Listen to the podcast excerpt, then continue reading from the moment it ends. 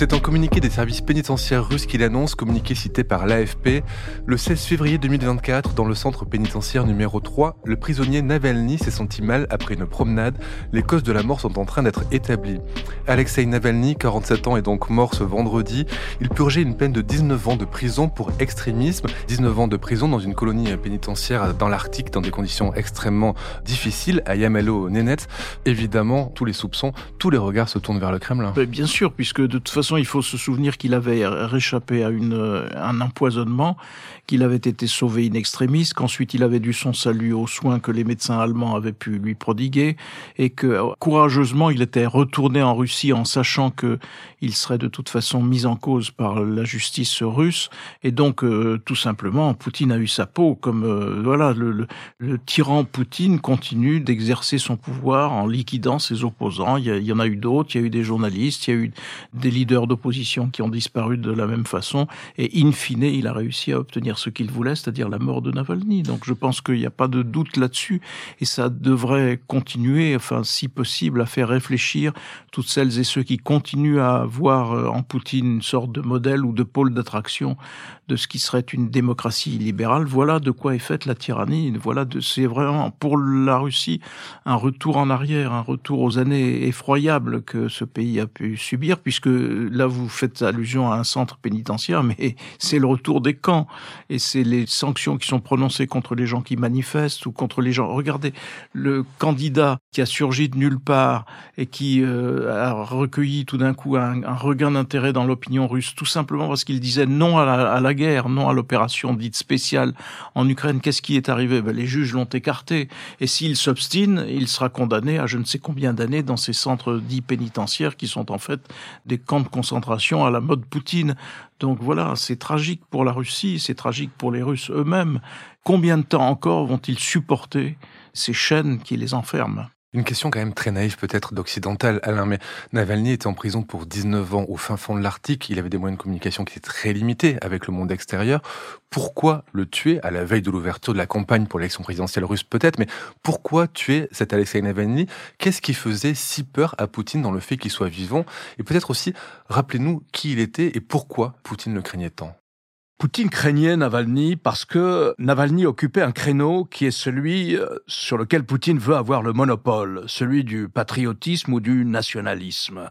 De ce point de vue-là, Navalny était un nationaliste russe. Ça ne veut pas dire qu'il a approuvé euh, l'opération ukrainienne, mais par exemple, il ne s'est pas opposé, je crois même qu'il a approuvé l'annexion de la Crimée.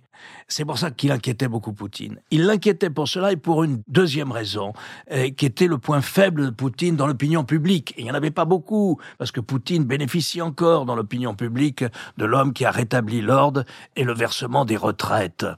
C'était la corruption.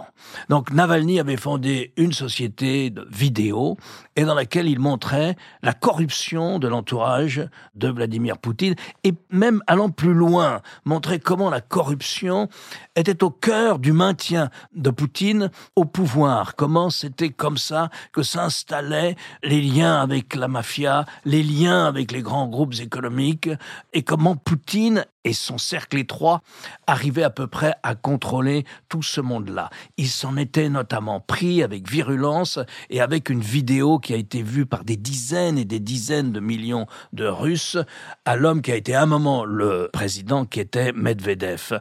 Donc d'un côté il occupait le créneau du nationalisme russe ou si vous voulez d'une forme de patriotisme porté haut et fort et fier et fièrement, hein, notamment ce qu'a été la grande bataille patriotique.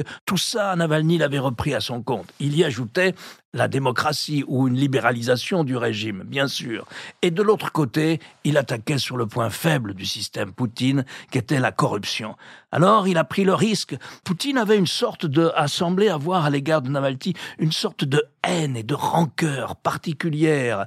À chaque fois, on le changeait de colonie pénitentiaire pour aller jusqu'à un endroit quasi impossible, où sa femme ne pouvait se rendre qu'une fois tous les six mois pour un quart d'heure de conversation avec lui, et où l'on sait que les gens meurent du fait des conditions naturelles impitoyables qui y règnent. Or, c'est un homme blessé, c'est un homme très malade, Navalny. Lorsqu'il revient d'Allemagne, c'est un homme malade qui a été empoisonné, donc dont le système nerveux est très fragile, et cardiaque aussi, est très fragile. Et pourtant, Poutine prend le risque de l'emmener dans une prison où il risque le pire, c'est-à-dire la mort. Eh bien, ce risque s'est avéré.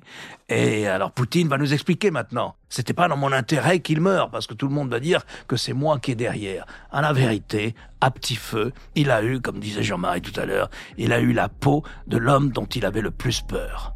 Merci Alain, merci Jean-Marie. Pour en savoir plus, je vous renvoie vers un épisode du Monde devant soi que nous vous remettons à disposition, un épisode intitulé Pourquoi Alexei Navalny inquiète autant Vladimir Poutine, enregistré le 29 janvier 2021.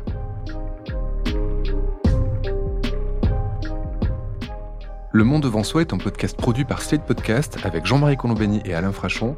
Direction, production éditoriale, présentation Christophe Caron. Montage et réalisation Aurélie Rodriguez.